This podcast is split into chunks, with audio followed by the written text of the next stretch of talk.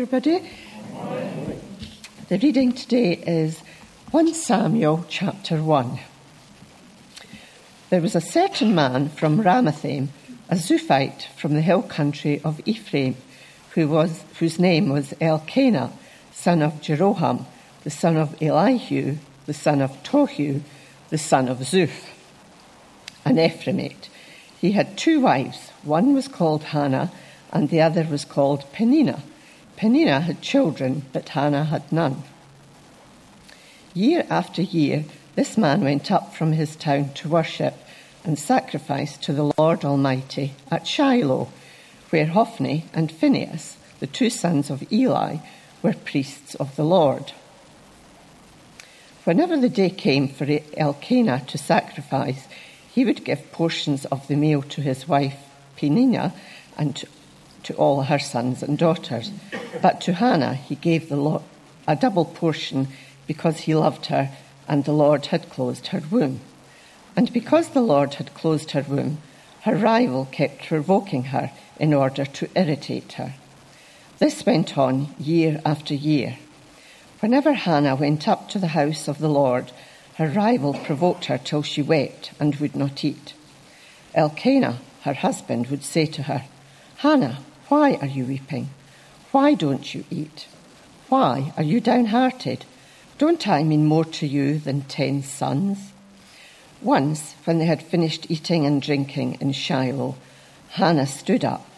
Now Eli the priest was sitting on a chair by the doorpost of the Lord's temple. In bitterness of soul, Hannah wept much and prayed to the Lord. And she made a vow, saying, O Lord Almighty, if you will only look upon your servant's misery and remember me, and not forget your servant, but give her a son, then I will give him to the Lord for all the days of his life, and no razor will ever be used on his head. As she kept on praying to the Lord, Eli observed her mouth. Hannah was praying in her heart, and her lips were moving, but her voice was not heard. Eli thought she was drunk and said to her, How long will you keep on getting drunk? Get rid of your wine. Not so, my lord, Hannah replied. I am a woman who is deeply troubled. I have not been drinking wine or beer. I was pouring out my soul to the Lord. Do not take your servant for a wicked woman. I have been praying here out of my great anguish and grief. Eli answered, Go in peace, and may the Lord God of Israel grant you what you have asked of him. She said, May your servant find favour in your eyes. Then she went her way and ate something, and her face was no longer downcast. Early the next morning, they arose and worshipped before the Lord, and then went back to their home in Ramah. Elkanah lay with Hannah, his wife, and the Lord remembered her. So, in the course of time, Hannah conceived and gave birth to a son. She named him Samuel, saying, Because I asked the Lord for him. When the man Elkanah went up with all his family to offer the annual sacrifice to the Lord and to fulfill his vow, Hannah did not go. She said to her husband, After the boy is weaned, I will take him and present him before the Lord and he will live there always. Do what seems best to you, Elkanah, her husband told her. Stay here until you have weaned him. Only may the Lord make good his word. So the woman stayed at home and nursed her son until she had weaned him. After he was weaned, she took the boy with her, young as he was, along with a three year old bull, an ephah of flour, and a skin of wine and brought him to the house of the Lord at Shiloh. When they had slaughtered the bull, they brought the boy to Eli, and she said to him, As surely as you live, my Lord, I am the woman who stood here beside you praying to the Lord. I prayed for this child, and the Lord has granted me what I asked for. So now I give him to the Lord. For his whole life he shall be given to, over to the Lord. And he worshipped the Lord there.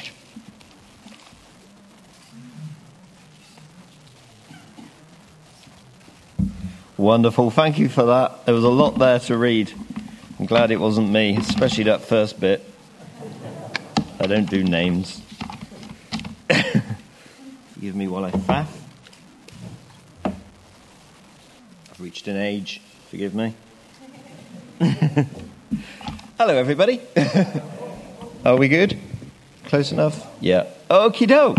So, we're starting a little um, teaching series uh, under the kind of heading of Who is in control of your life. And uh, you may be quite possibly tempted to think at this point, well, that would be my boss. Some of you may say, huh, that's my spouse.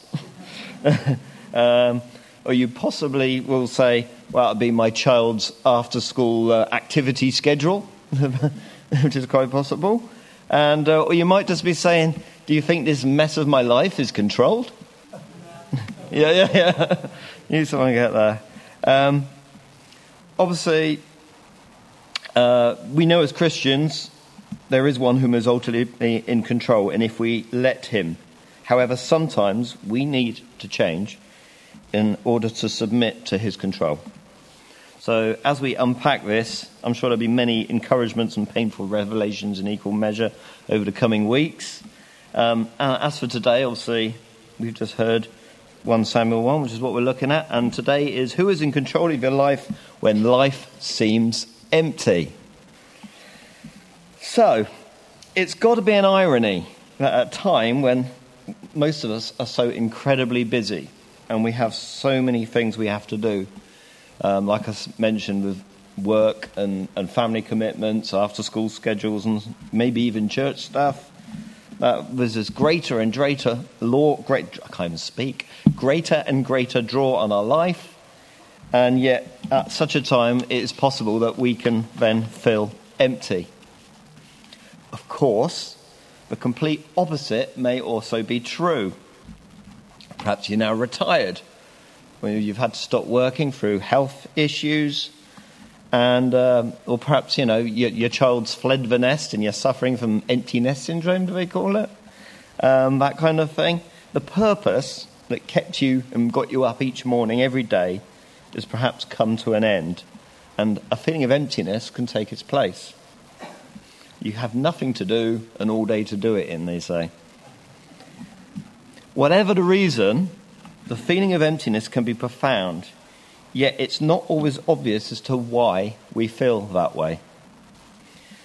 We do sometimes just drift through life, just feeling this, and it sounds a bit depressing, doesn't it? But it's a, there's like there's a mild depression. We're all okay, but. and if we're not careful, we can try and fill that emptiness with all sorts of other things. Some of them can be positive, and some of them are not. It seems that the things that seem to offer the quickest fixes are often the things that do more harm than good. Some people fill their lives with work, keeping so busy they don't even have time to feel. Some find comfort in food. Perhaps others in relationships that aren't healthy. Possibly you drink too much or too often all these quick, thick way, thick, I say, I can't speak again, all these quick, fix ways of addressing this issue tend to end up making the emptiness worse and ultimately cut us off from the one we need most in our feelings of emptiness. Forgive me. That's better. After all, if we're being intimate with the things of this world, then we're not being intimate with God. Now, a psychologist, Dr. Margaret Paul, she's a PhD, author of multiple titles, and a public speaker, describes emptiness as a state of lack. She's basically saying that we're missing something that you do not have. That's not to say that you've got to have the latest iPhone to fill that emptiness and be happy. Physical stuff does not fill a void and when it seems to, it is only temporary. Go to a scrapyard and is full of rusting metal that was once somebody's pride and joy. And probably long before it got to that stage, when it was new and shiny and you loved it. You're like, no, no one's eating in here. And then a little way down the line, you're the one that's in there with a flaky pastry. um, same when you get a new carpet as well, isn't it? Take your shoes off. But further down the line, ah, whatever, come on in. Emptiness is real and can be a persistent state for some, though. You may be okay right now and could find yourself in a, but you could find yourself in that place for a time in the future. If you do, it's a sign that something in your life is askew or out of balance. As for Hannah, she was clearly going through a time of feeling empty. What can we learn from Hannah's story? Well, firstly, where does our help come from? I bet everyone, there's a few people in here got a song in their head right now, isn't there? Obviously, it comes from the Lord. Uh, I think that song's ripped directly from Psalm 121. Um, but we see Hannah has been crying out to God for some time. This is never a bad thing, but her situation wasn't changing. She still had to wait for some time before she saw the change. Her emptiness remained, and it was obvious that something was up. And to make things worse, it was obvious for all around her to see. The pressure she must have felt as a woman in that culture must have been overwhelming. The not having a child, and especially a male heir, would have been a source of tremendous shame for Hannah. In fact, her husband had the right to divorce her for that reason alone. Add to that the public nature of her inability to conceive. After all, you can't hide the fact that you don't have a child. Then that just shame she felt would have been overwhelming and would have been very isolating. She was clearly feeling life was empty. Now, her husband tried to help. We hear firstly that he loved her. This would surely be a huge comfort, would it not? Well, no. Once again, it's an irony that so many people in life would perhaps attribute their feeling of emptiness to the fact that they don't have a relationship, they don't have someone to love or to share their love back to somebody.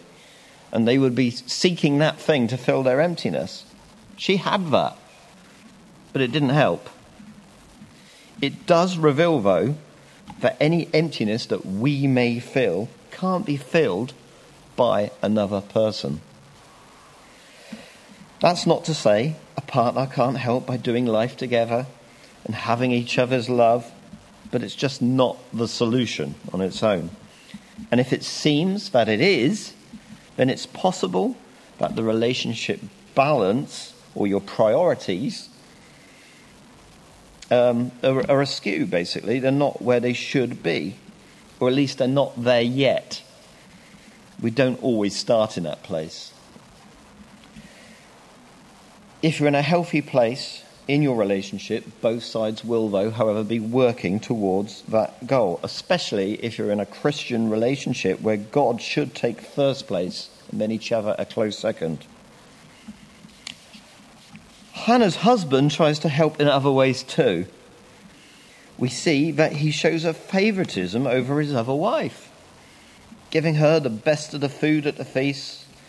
And I would risk going beyond that, saying if he was doing that there, he's probably showing a favoritism in other ways. Um, we read that he loves her. This didn't help. And while it was an obvious gesture of love and possibly comfort towards Hannah, it would seem eating wasn't any comfort at all. Something I have yet to get to grips with. And of course, we can't look at this chapter without focusing on that wonderful line her husband uses to try and bring comfort. Don't I mean more to you than ten sons? Poor guy, I'm sure he meant well. But us men, we just don't always say the right things to our wives.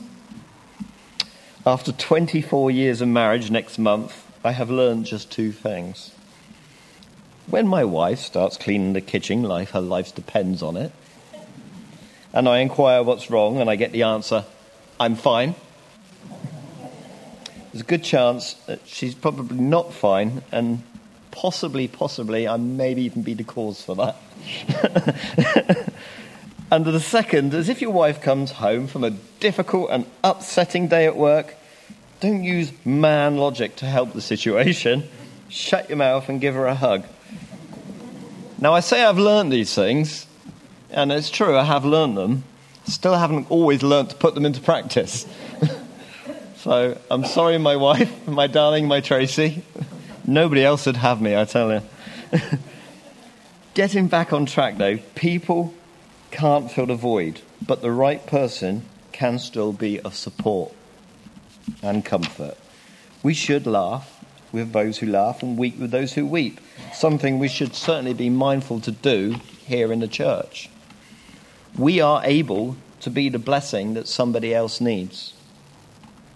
Equally, a wise person may be able to support you to make practical changes that may help. As for Hannah, it was a change that needed to happen. For Hannah, she started off wanting to see change in her circumstances. That is, I want, I want a child.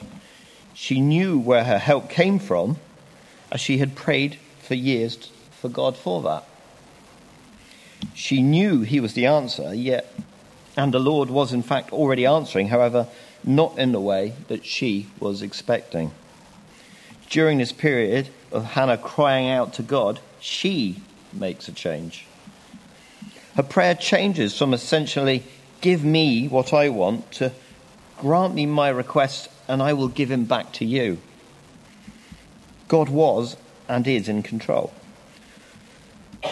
God wanted a priest, judge, prophet in, in, the, in the shape of Samuel to carry out his plans.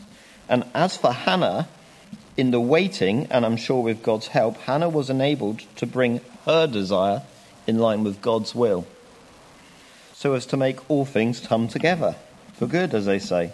And we see this play out in Scripture from Psalm 37, um, starting from verse 3. It says, Trust in the Lord and do good. Then you will live safely in the land and prosper. Take delight in the Lord, and he will give you your heart's desires. Commit everything you do to the Lord Trust him, and he will help you. He will make your innocence radiate like the dawn, and the justice of your cause will shine like the noonday sun. Be still in the presence of the Lord and wait patiently for him to act. Don't worry about evil people who prosper or fret about their wicked schemes. I'll stop there. Hannah lived this psalm through the waiting having to commit everything to the Lord and enduring the taunts of her rival, and eventually coming to a place where she was just content to, to trust in him. Hannah went through a period of emptiness, but God remained in control. He had a plan. It was a plan he would to make Hannah dependent on him, that would grant Hannah her desire and uh, grant Hannah her desire remove her shame and emptiness and provide him with Samuel to carry out his plans. The lesson here is we too may have to make changes if we are struggling with feelings of emptiness, which is kind of my second point. We may have to change. Like Hannah, we may be crying out to God in our feelings of emptiness but we may need to change before we see the change we want to see. What is the change that we need to make? Well, the answer will be different for each of us. It could be a practical thing. One example may be that your life you're now living is leaving you unfulfilled, basically. Often we put together a life for ourselves full of commitments that fitted for us once upon a time. However, over time, minor changes creep in. One little extra thing here. A regular thing that we're committed to moves by a day or just an hour, maybe. And you know, add to that all the things that we just have to do in life and the commitments that we, ha- we just cannot avoid. And over time, that life that you created for yourself has altered shape and just no longer fits you. Suddenly, it's just, you know, you're on a treadmill. Now, if emptiness is a state of lack and your life is like this, it could easily creep in. Maybe that's because you don't have time left to do anything for yourself. That is what your desire is, and that could be different for each of us. It could be taking part in a hobby, resting. It could be serving in a church, something you want to do and you just you can't make it balance and it's all askew. Maybe your state of lack is a spiritual one. You've got out of the habit of spending time with God. You know it's happened, but are struggling to know where in your daily routine to do this or where to start. Take the fact that you're hearing this today as permission to make the changes you need to make. If the problem for you is busyness, well, I don't need to speak on that. Mark Top spoke on that some weeks back. And if you missed it, listen to him on the website or on the YouTube page. You can put it on whilst you're washing up or doing the ironing if you're too busy. Even if you have too much free time, yet you're not filling it with at least a portion of it as, as something positive and fulfilling and drifting, and a certain apathy has maybe crept in, then change may be necessary. The thing they all have in common is if you continue doing the same thing as before, you are going to get the same results. You may have to drop something you currently do to make time for the thing you need to do. Whether that's spend more time with God or time on yourself. Although I would add that spending time with God is actually turns out to be more time on yourself it's just not always obvious until you do it.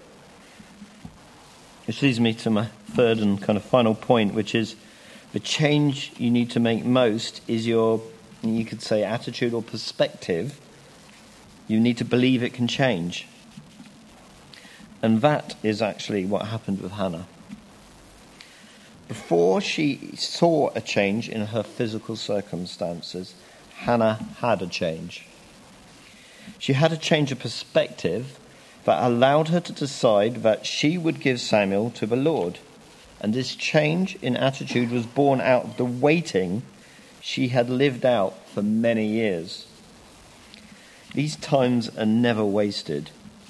Um, I'm thinking to obviously James chapter 1, that wonderful passage, which I will be honest, I detest it.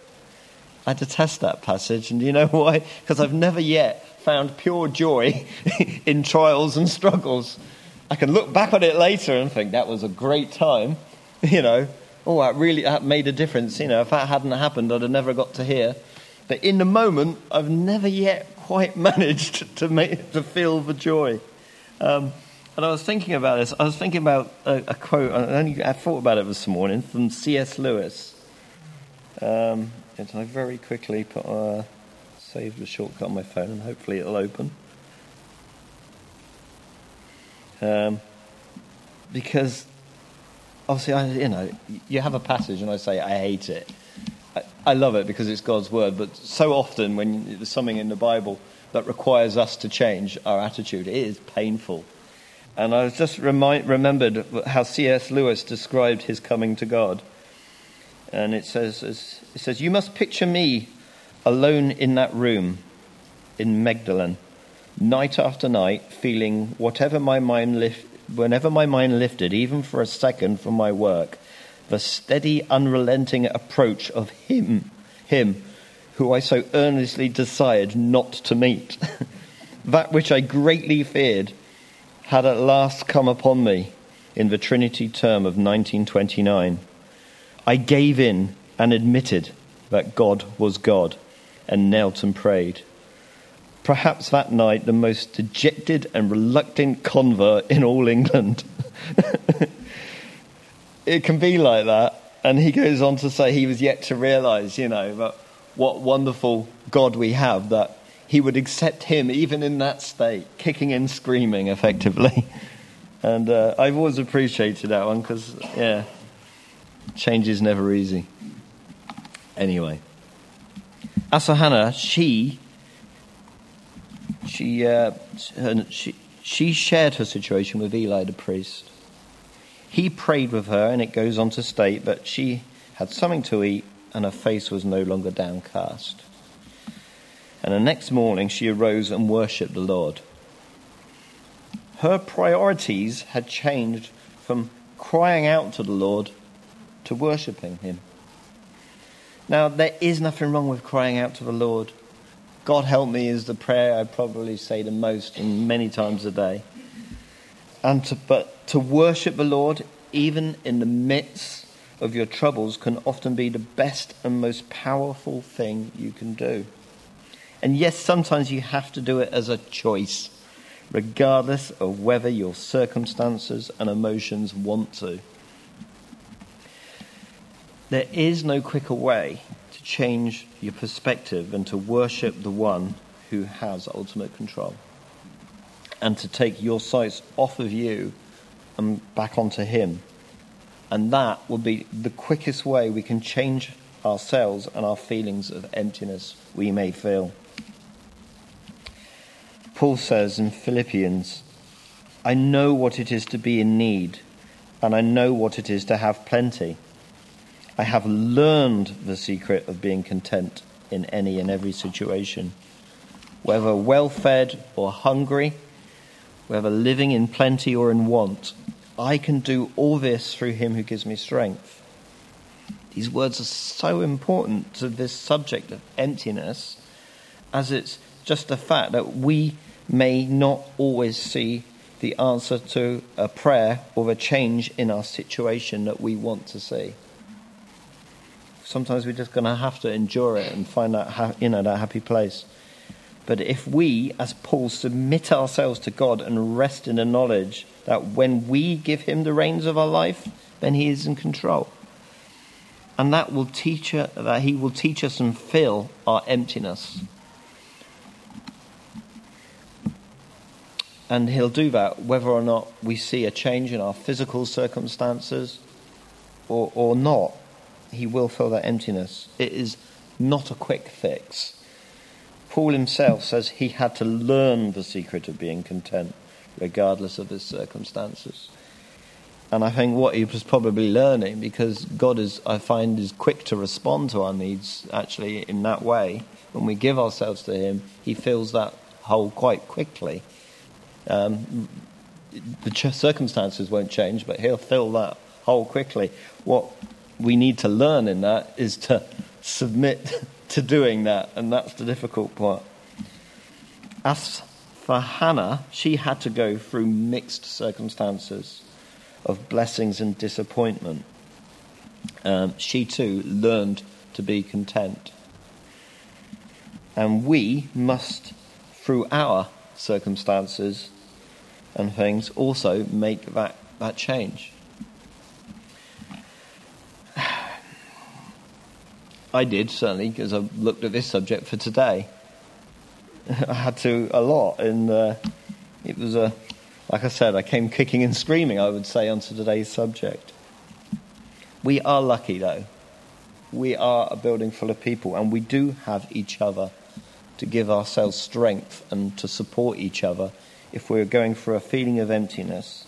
And most importantly, we have Him who heals and comforts and gives us strength we need for that journey and will fill our emptiness.